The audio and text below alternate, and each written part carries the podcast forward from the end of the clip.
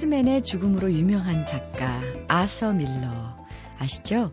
아, 그는 세일스맨의 죽음으로 퓰리처상을 받았고요.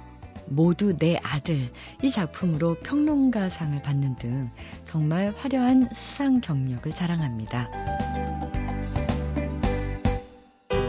그리고 아서 밀러가 받은 또 하나의 상은요, 바로 내셔널 북 어워드의 평생 공로상인데요. 이 평생 공로상은 평생 저수로 활동을 하면서 미국 문학을 풍요롭게 만든 작가에게 주어지는 그런 상이라고 하네요. 문득 아, 내 인생의 평생 공로상을 만든다면 누가 받게 될까 생각해 봤습니다. 평생 내 곁에 머물면서 내 삶을 풍요롭게 만든 지인에게 주는 평생 공로상. 지금 어, 저몇 사람의 얼굴이 박스쳐 지나가는데요. 오늘의 나를 만드는데 혁혁한 공로를 한 사람들에게 고마운 마음을 전하고픈 일요일 아침입니다. 안녕하세요. 소리나는 책 라디오 북클럽 김지은입니다. 기회를 주는데 빨리빨리 돈을 주지 왜 안 주냐고 화를 내는 나라. 그래서 그러려고 가시는 거예요? 제가 아유, 인도를 한번 꼭 가보자 생각하고 네, 네. 올 때 두둑히 챙겨오시겠네요. 자, 오늘 책마을 소식 한창환 교수님 모셨는데요. 네. 아, 오늘은 어떤 책 소개해 주실지. 내 마음을 가만히 들여다보게 하는 손 거울 같은 책 이라는 오, 어, 부제가 있는 달팽이 네. 편지를 소개해드리겠습니다. 윤성미 방송 작가께서 쓰신 책입니다. 아. 네. 저희 MBC 라디오에서 오랫동안 네. 일하고 글 정말 잘 쓰시더라고요. 그러게요. 아. 깜짝 놀랐습니다. 책을 읽으면서 한 장 한 장 그, 그런 거 있죠. 아침에 듣는 목사님 설교 같은 이야기. 네, 딱딱한 설교가 아니고요. 따뜻한 설교 같은 아. 이야기가 있습니다. 저는 이게 서문에 가요. 이런 말이 있어요. 어, 예수전당에서 공연을 보고 나오다가 아는 분이 잡아당기더니 하늘을 가르치면서 목성이야 그랬대요. 그래서 목성과 달을 함께 찍은 사진이 휴대폰의 바탕화면에 있다는데 그때 그 생각이 듭니다. 오늘 내가 본 북극성 그거는 약 430광년이니까요. 그 별빛이 시작될 때쯤은 조선시대 임진왜란이 일어날 때라는 거죠. 그 다음에 오늘 밤 내가 오리온자를 찾았다. 초등학교 때 이런 거 많이 했는데 기뻐했다면 그 오리온 대성우는 신라의 이사부가 우상국을 합병하고 유럽에서 프랑크 왕국이 일어서던 1500년 전의 일이라는 겁니다. 그렇게 따지면 지금의 찰나 순간은 참 의미 없는 거죠. 그렇지 않습니까? 인생이란 게 그런 것 같은데 이 책에 그렇게 해석하셨습니까? 굉장히 비관적이신데요.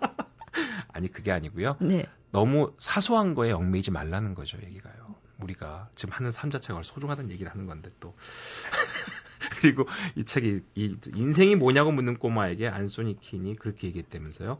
Life itself will let you know. 네? 살다 보면 네. 인생은 다 너에게 알려줄 것이다. 아, 그 살다 보면 저절로 알게 되리라. 아. 영어를 안할 걸 그랬어요. 자, 이렇게 소문이 시작되고요. 한편 한편 본인이 썼던 일기 같은 글들이 연속되는데 글이 참 따뜻합니다. 어, 혹한의 인생이라고 해도 마음에는 빙점이 없습니다. 마음이 얼지 않는다는 것은 당신이 그 모든 추위를 견뎌낼 수 있기 때문입니다. 이렇게 시작한 글이 있는데요. 눈도 오지 않고 건조한 바람만 몇개 불어오는 날은 그런 날을 강추위라고 그러는데 그런 날 견디는 거는요. 추위를 견디는 것밖에 없죠. 옷을 두껍게 입고. 맛이 똑같습니다. 상처가 너무 깊어서 눈물조차 나지 않는 어떤 순간도 그렇다는 것이죠. 그날은 이겨내, 이겨내야 되는 것인데 사실을 이겨낼 수 있는 이유는 우리한테 그런 능력이 있다는 얘기를 하는 겁니다. 아, 이런 말도 있습니다. 바람하고 얼마나 잘 놀게 하는가에 따라 연의 운명은 달라진다. 바람하고 다투거나 화해하지 못하면 연은 추락하기 십상이다. 더 높은 공중으로 솟구쳐 오르기 위해서 연은 바람하고 잘 사귀어야 한다. 네. 제가 초등학교 때 처음 연 날릴 때 그랬었어요. 아, 바람을 이기려고 그랬거든요. 근데 연이 절대 안 뜨더라고. 곤두박질 치더라고요. 그렇죠. 가오리 연 특히. 네, 바람하고 이기면 안 되고요. 네. 바람한테 져야 됩니다. 바람한테 져야 연이 올라가죠. 바람을 타야 되는군요. 그렇죠. 라는 거를 최근에 와서 알았습니다. 저는. 그게 연만 그렇지 않다는 거죠. 삶 자체가 그런 그냥 똑같은 게 아닌가라는 생각도 들게 만든 글이었습니다. 또 언젠가는 미워지라는 생각으로 사랑하고 언젠가는 사랑하리라는 생각으로 미워해라. 몽테뉴 수상록에 담긴 글이랍니다. 이 책을 읽으면서 오 참 이분은 책을 정말 많이 보신 분이구나. 제가 그런 거를 많이 메모하거든요. 강의 시간에 쓰기도 하고 다른 분들하고 사석에서 만났을 때 김지현 씨가 저한테 꼭 하시는 말씀 있잖아요. 어, 여성분들은 어, 귀로 연애를 한다. 라는 얘기를 제가 들은 순간. 연애라고 안 그랬고요. 네. 남자는 눈으로 사랑을 하고 예. 아, 여자는 네. 귀로 사랑을 한다. 그 연애로 그 연애로 들었을까 제가요. 그러게요. 마음속에. 큰일입니다. 남자들은 참 처리 안 됩니다. 네. 근데 이 책을 보면 이렇게 좋은 글들이 얼굴까지 빨개지고 그러세요. 네. 네. 자, 언젠가는 미워지라는 생각으로 사랑한다면 미움이 생겼을 때 덜 실망하게 될 것이고 언젠가는 사랑하리라는 생각으로 미워한다면 지금의 미움이 조금쯤은 줄어들지도 모르는 일이다.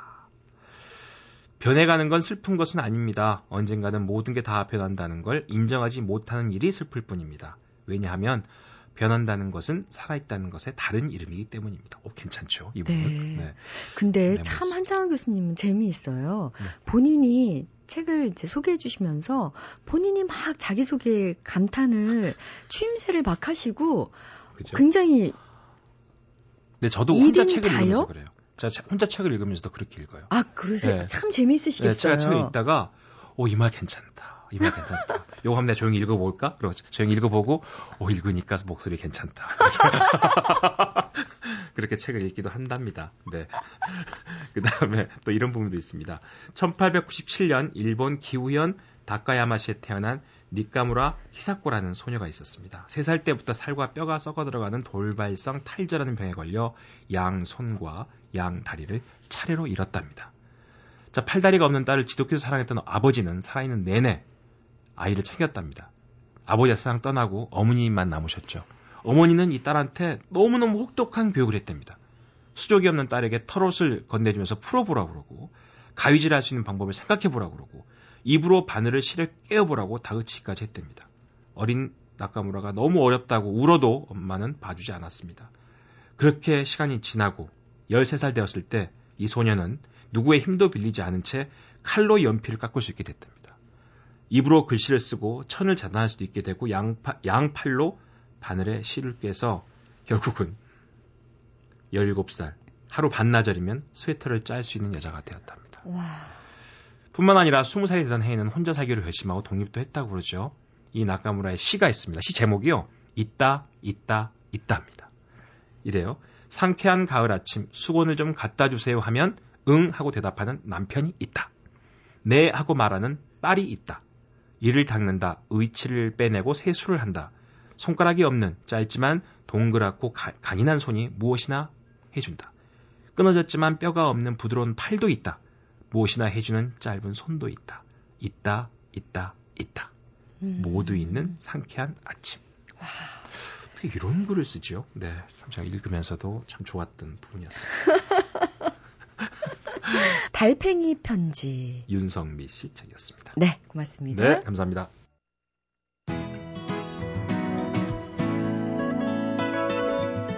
잊혀질 뻔한 책, 놓칠 뻔한 책, 그런 아쉬운 책들을 소개해드리는 시간, 뻔한 책 시간입니다.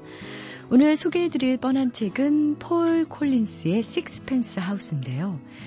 음, 책 표지에는 책마을에서 길을 잃다 이런 부제가 붙어 있고요. 작년에 발행된 책으로 나와 있네요. 어, 작가가 한 마을에서 겪은 이야기를 담은 에세이라고 하는데 오늘 책을 설명해 주실 양철북 출판사의 홍한별 씨는 책을 만드는 일도 하지만 어, 이 책, 식스펜스 하우스를 직접 번역한 번역가이기도 합니다. 특히 이 책을 쓴 폴 콜린스의 열혈 팬이라고 하는데요. 설명 한번 들어볼까요? 제목은 식스펜스 하우스. 저자는 폴 콜린스고요. 정서가 굉장히 독특한 작가예요. 책을 좋아하다 보니까 도서관이나 헌책방을 다니면서 캐캐 묵은 책들을 뒤지고 모으고 이런 거를 좋아하는 작가예요. 그러다 보니까 이제 이때가 이제 웨일즈의 헤이온와이라는 헌책방이 처음 이제 형성돼서 자리를 잡기 시작할 무렵이었는데 헤이온와이라는 책 마을을 자꾸 가게 되는 거예요. 마치 그 책들의 무게가 나를 끌어당기는 것처럼 결국은 아예 거기 가서 살자.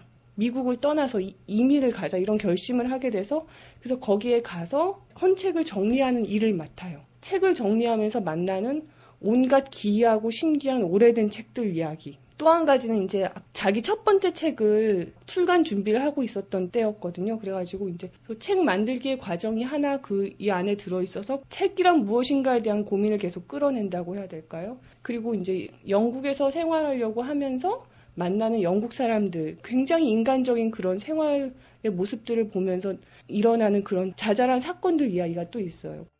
오, 여기에 또 사건들까지. 네, 헌책방 마을인 헤이온 와이. 한번, 어, 저도 그렇지만, 저희 라디오 북클럽 청취자 여러분들이라면 한 번쯤 꼭 가보고 싶다는 생각이 들지 않을까 싶은데요. 목차를 보니까요.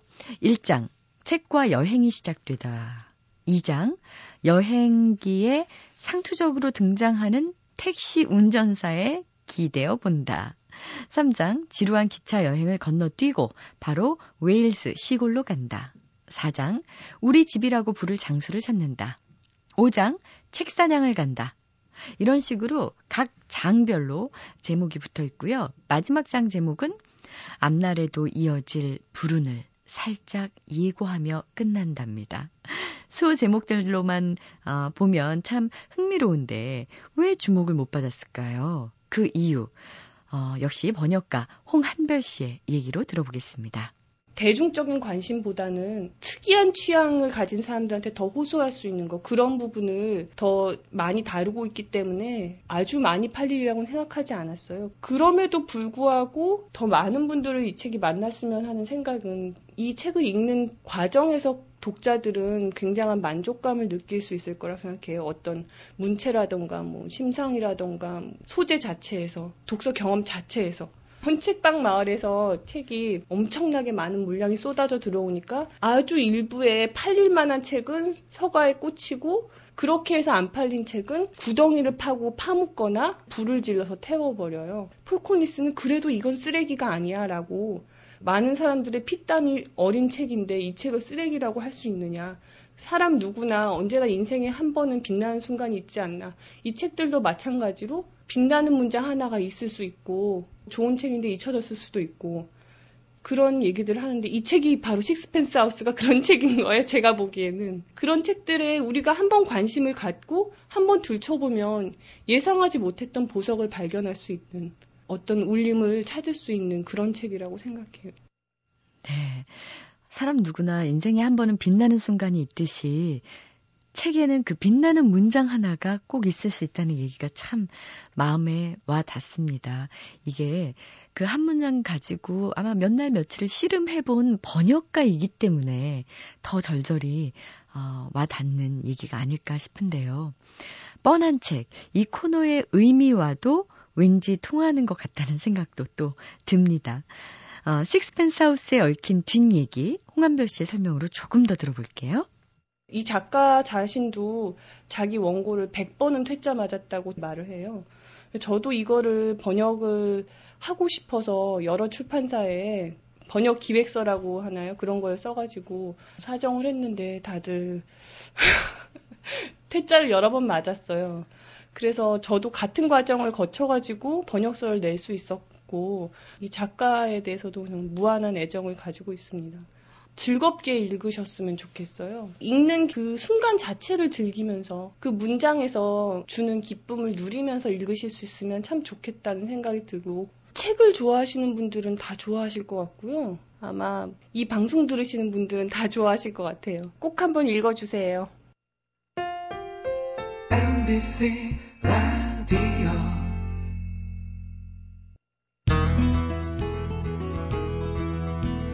애주가는요, 요일별로 술 마시는 모습이 다르다고 합니다. 월요일은 원래 마시고요.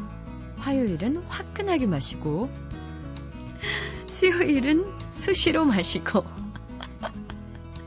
네. 목요일은 몽롱하게 마시고, 금요일은 금방 마시고 또 마시고, 토요일은, 아유, 죄송합니다. 토할 만큼 마시고, 일요일은 일어나지 못할 만큼 마시고 아니면 예, 오늘 같은 일요일 숙취 때문에 머리가 아파서 일찍 계신 분들도 또 있을 것 같아요. 아니, 웬 아침부터 술 얘기냐.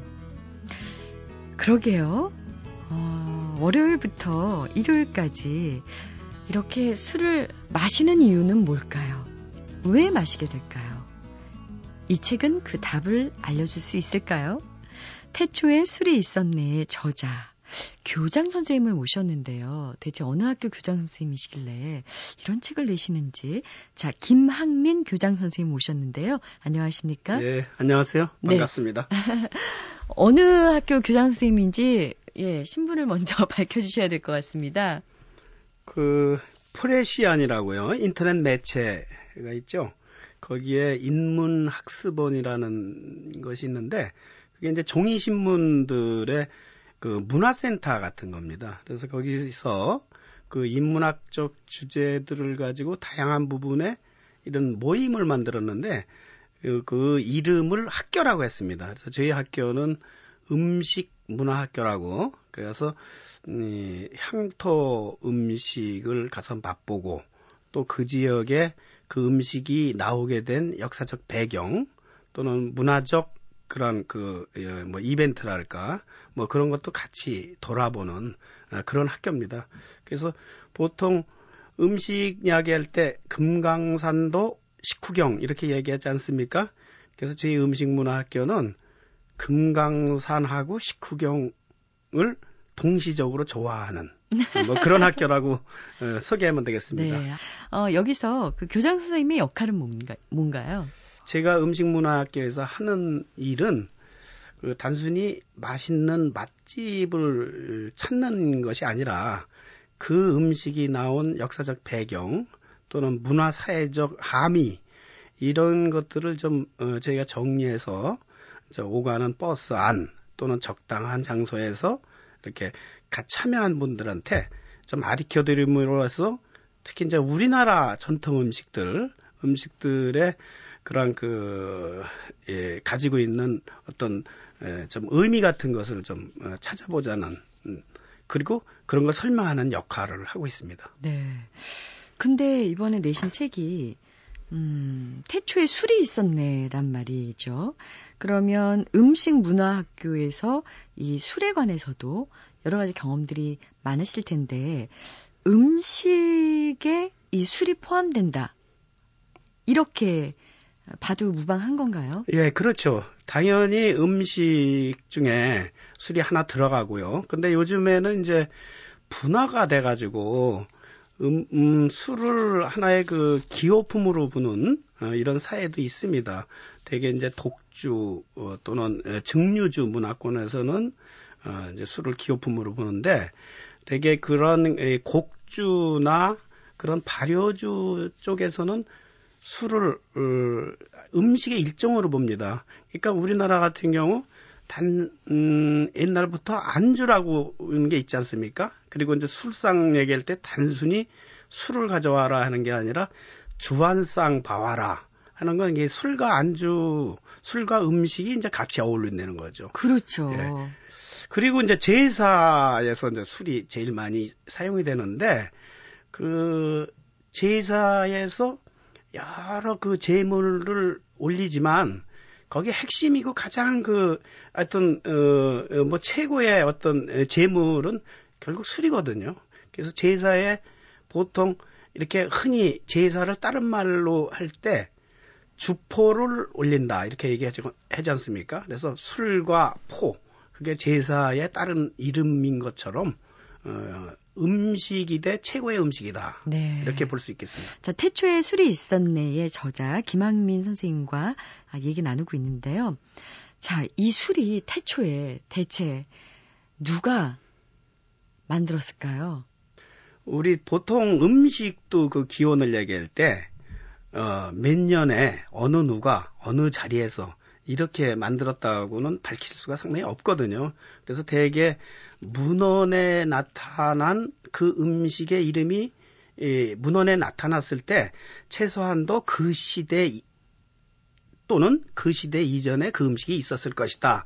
해서 그 음식의 역, 역사를 얘기하거든요. 근데 술도 마찬가지입니다. 그래서 지금 대개 인류학자들이 이제 추정을 하건데 에, 자연이 떨어진 과일의 열매가 어, 이렇게 움푹한 바위에 떨어져 갖고 또 적당한 어, 물이 거의 고이고 하면서 그게 자연 발효가 됐을 것이다. 또 원숭이들이 예, 꿀을 따 먹다가 떨어진 그런 그 꿀의 부스러기들이 또 아까 같은 방식으로 자연 발효가 되었을 것이다. 이렇게 추정을 하는 겁니다.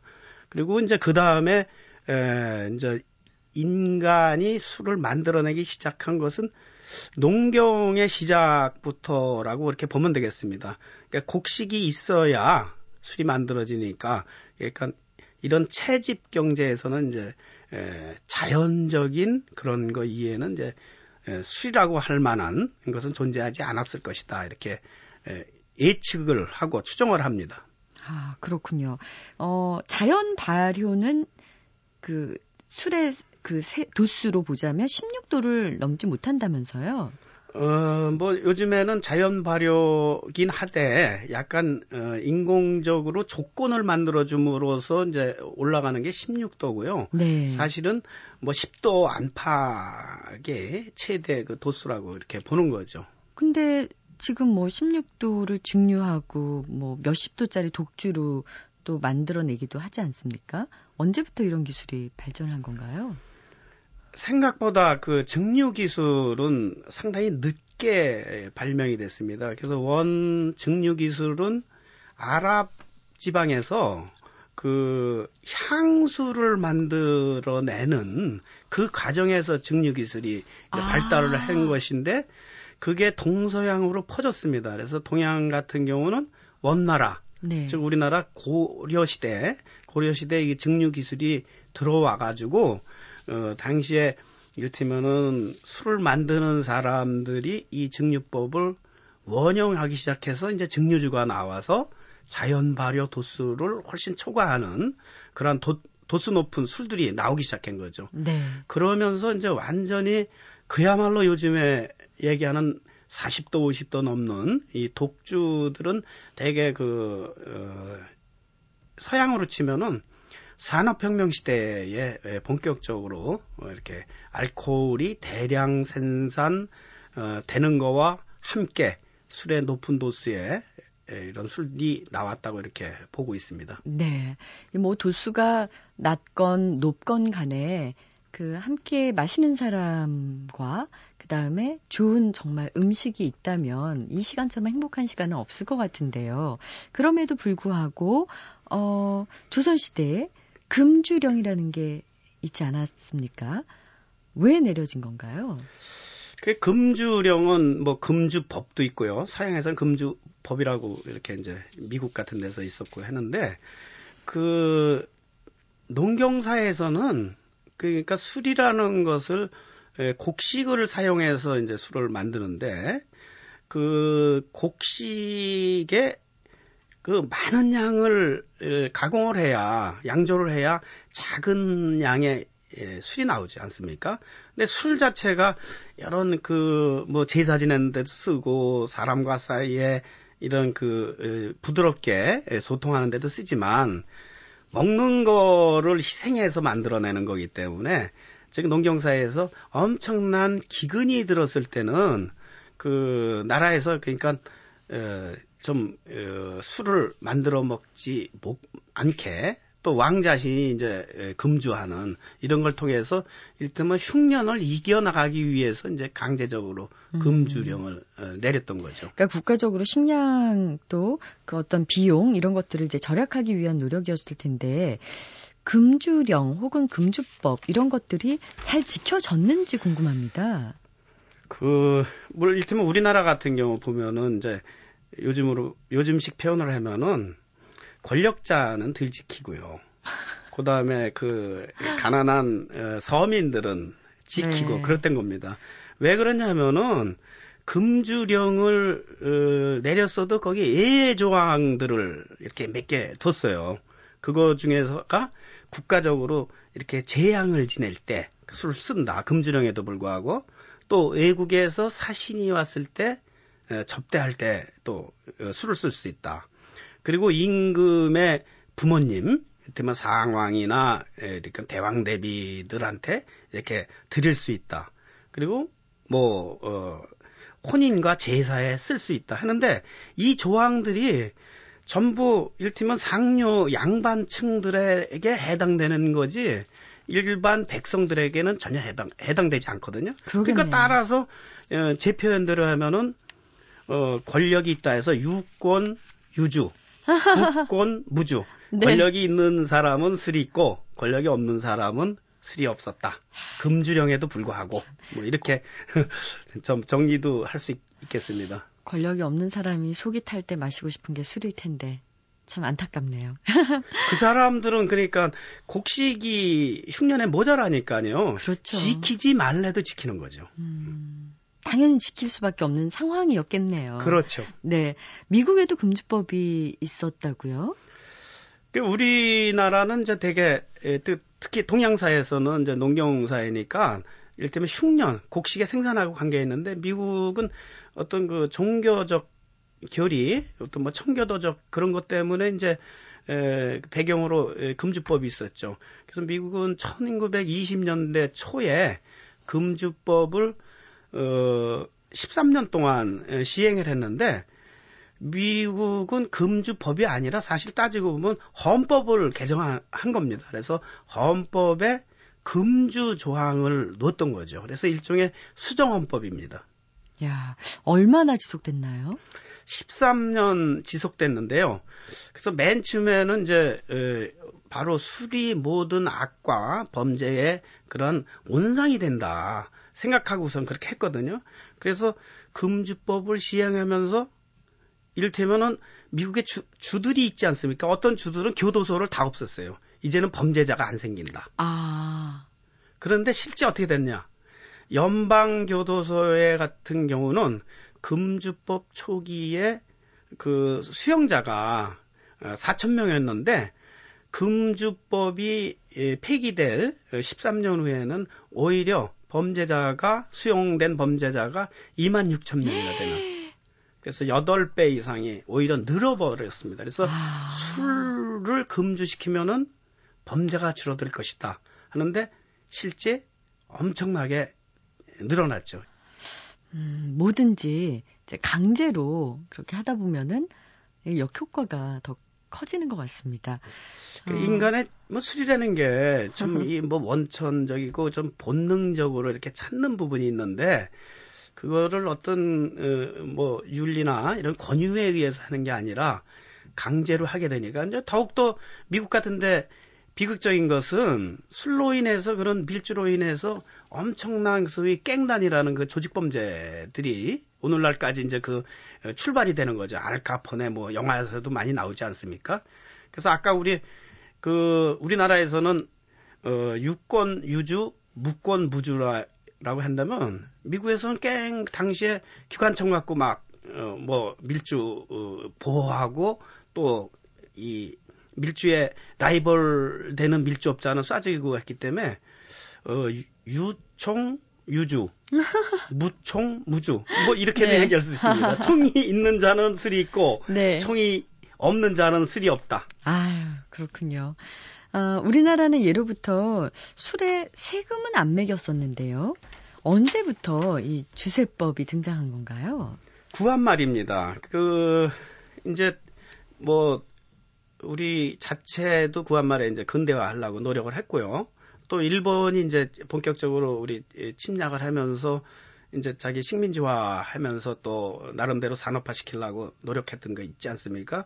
그러니까 그 구한말 이전에는 농경사회로서 그냥 쌀 생산하고 그 기타 에, 곡식을 생산하고 해서 먹고 살면 되는데 다른 이제 그 비용들이 예, 국가 비용들이 생기죠. 그렇기 때문에 산업화가 절대 돼 있지 않아 가지고 다른 재정을 마련할 길이 없으니까 가장 손쉬운 것은 사람들이 뿌리치지 못하는 어, 그러한 그 술에다가 세금을 매기는 어, 그런 게 이제 시작이 된 거죠. 그게 일제 시대 쭉 내려오고 또 이제 우리 해방이 됐어도 그 60년대 우리가 배고픈 시절 쭉 살아왔지 않습니까? 그때까지는 술에 대해서 엄격하게 개인이 에, 술을 만드는 것을 통제하고 국가가 그렇게 함으로써 술에다가 어, 이를테면 요즘식으로 하면 독과점을 주고 거기다 엄청난 세금을 매기는 어, 그렇게 돼 있습니다. 그래서 세계적으로 아마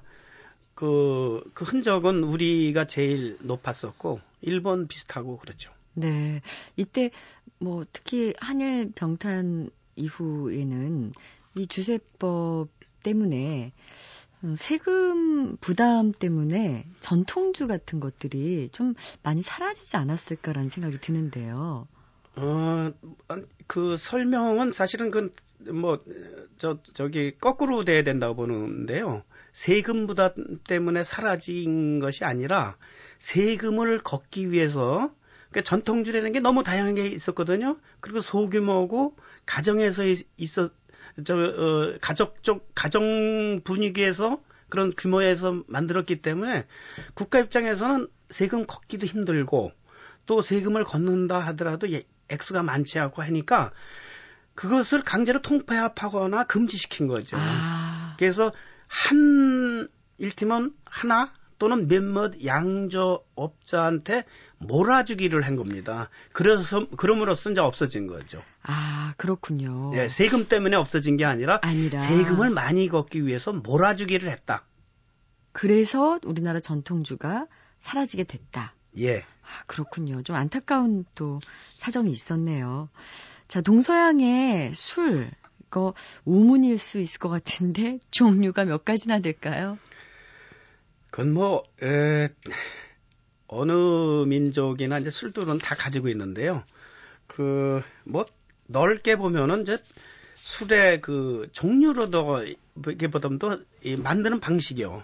그래서 이제 발효주와 증류주 이렇게 대개 본, 어, 이렇게 나눌 수 있는데 이제 발효주는 우리 친근한 것부터 얘기한다면 우리나라 이제 막걸리, 그 다음에 약주, 일본 같은 경우 사케, 이제 유럽으로 가면은 와인, 맥주, 그에 이제 과일주들이죠.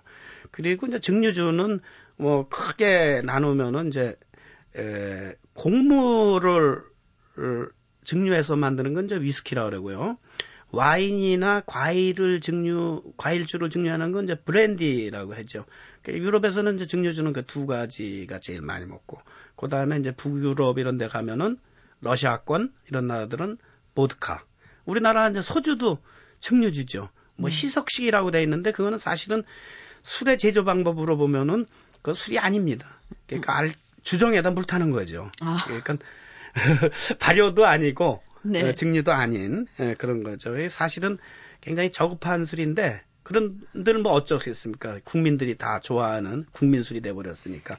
그리고 이제 중국의 배갈들도 이제 증류주고 뭐 그 외에도 이제 비슷한 술들이 많이 있죠. 김학민 선생님은 어떤 술 주로 드세요?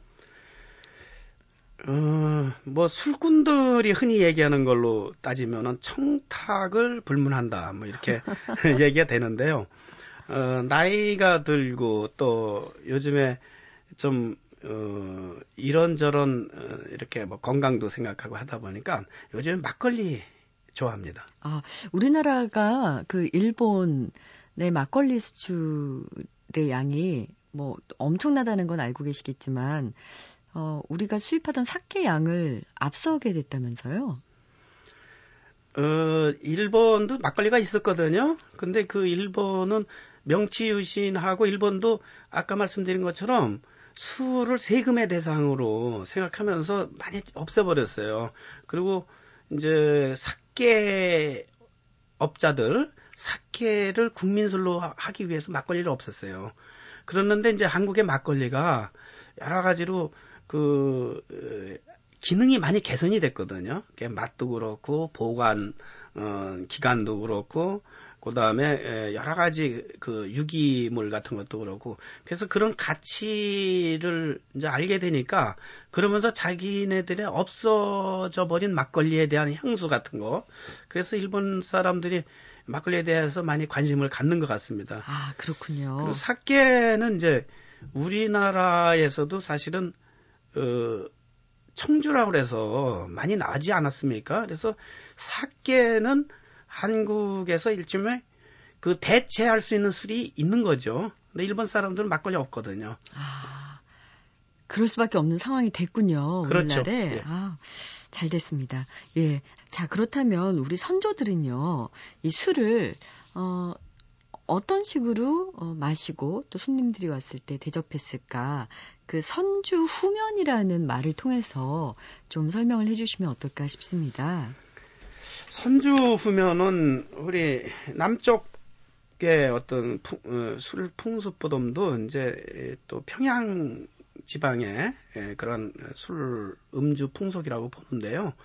이제 거기 냉면이라든지 온면이라든지 이제 면 종류가 발전돼 있고 어 발달돼 있고 한데 이제 그 술을 마시면은 그다음에 이제 하여튼 목이 아무게도 어, 이렇게 자, 자극성 있는 거 들어가니까 따갑기도 하고 뭐 좀 갑갑하죠.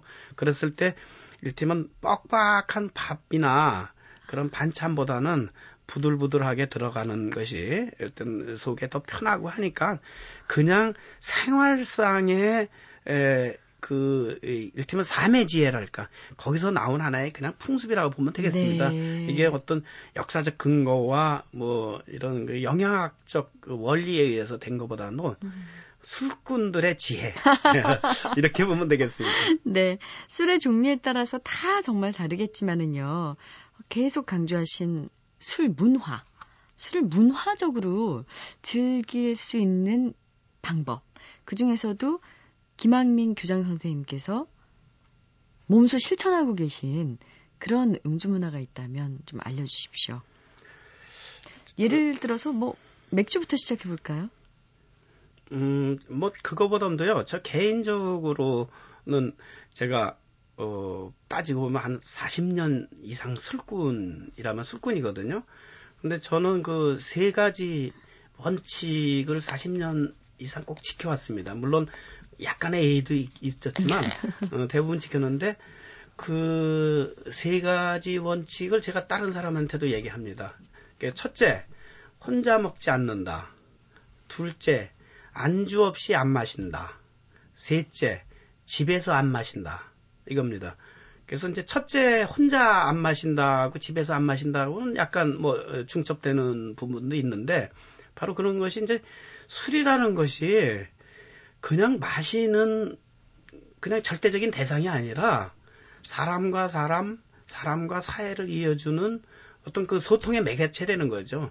그러니까 혼자 마신다는 것은 대개 우리 뭐 저는 드라마 같은 데 보면은 뭐 실연을 하거나 무슨 어떤 문제가 있으면은 그 뭐 포장마차나 뭐 가서 소주 몇 병씩 하고 이렇게 엎드려 있고 그런 거는데 그런 풍습이 안 된다는 거죠. 술은 즐거울 때 마시고 이렇게 괴롭거나 슬플 때 마시는 거름도 즐거울 때 마시고 그다음에 이제 안주는 뭐 제가 아까 많이 얘기했죠.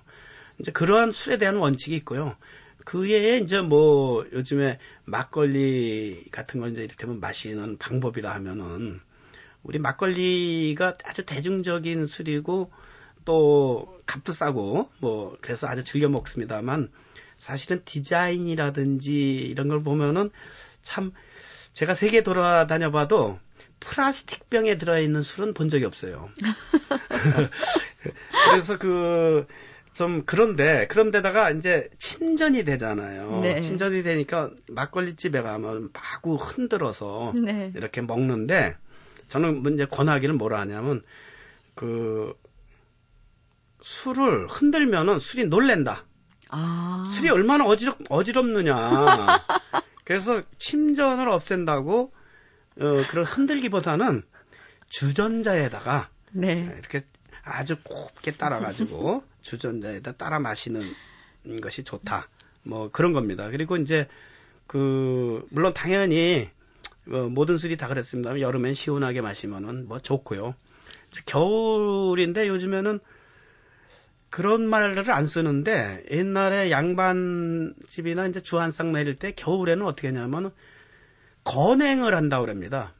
건행 해, 오거라 했는데 뭐냐면 갈 것자에다가 찰 냉자 찬기를 없애서 가져와라. 그래서 옛날에는 다 따뜻하게 먹었습니다. 그래서 지금 찬기를 없애는 것이 막걸리 같은 경우 이렇게 뭐불 위에다 데우려는 게 아니라 옛날에는 그 중탕이라고 그래 갖고 뜨거운 물에다가 주전자를 올려놓음으로 해서 미지근하게 예, 냉기를 가시게 먹는 그래야 겨울에 좋습니다. 너무 아. 찬거 마시면 안 좋죠.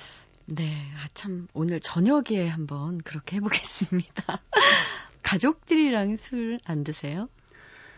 어, 아까 집에서 안 먹는다고 그랬는데 그건 집에서 혼자 안 먹는다는 얘기고요.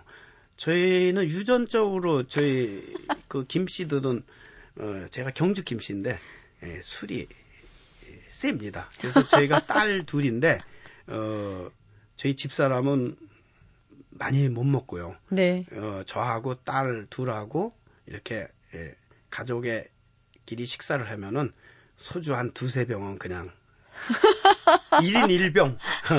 각 일병. 예. 자, 오늘 아, 북카페에서는요. 술의 그 역사와 문화 그리고 아, 또 가정사까지 네, 낱낱이 술술 풀어주신 태초에 술이 있었네의 저자 김학민 선생님과 함께 했는데요. 무엇보다도 아까 아, 술이 놀란다. 술이 얼마나 어지럽겠느냐. 예, 어느 정도의 애주가 수준인지 알 것 같습니다. 술은 문화입니다. 문화를 마시고 나눈다고 생각하면은 앞으로 술을 대하는 태도 자체가 좀 달라질 것 같네요. 자, 김학민 교장 선생님 고맙습니다. 예, 감사합니다. 달은 바라만 보아도 부풀어 오르는 추억의 반죽 덩어리. 우리가 이 지상까지 흘러오기 위하여 얼마나 많은 빛을 잃은 것이냐. 송찬호 시인의 시 달은 추억의 반죽 덩어리 중 일부였는데요. 그러고 보니까 정말 둥근 보름달이 누군가 잘 빚어놓은 반죽 덩어리 같다는 생각이 드네요. 내일이 대보름입니다. 보름달이 뜰까요? 안 뜰까요? 내일이 돼봐야 알겠지만 그 추억의 반죽 덩어리 보면서 추억도 새기고 소원도 마음껏 빌어보시기 바랍니다. 지금까지 소리나는 책 라디오 북클럽 저는 아나운서 김지은이었습니다.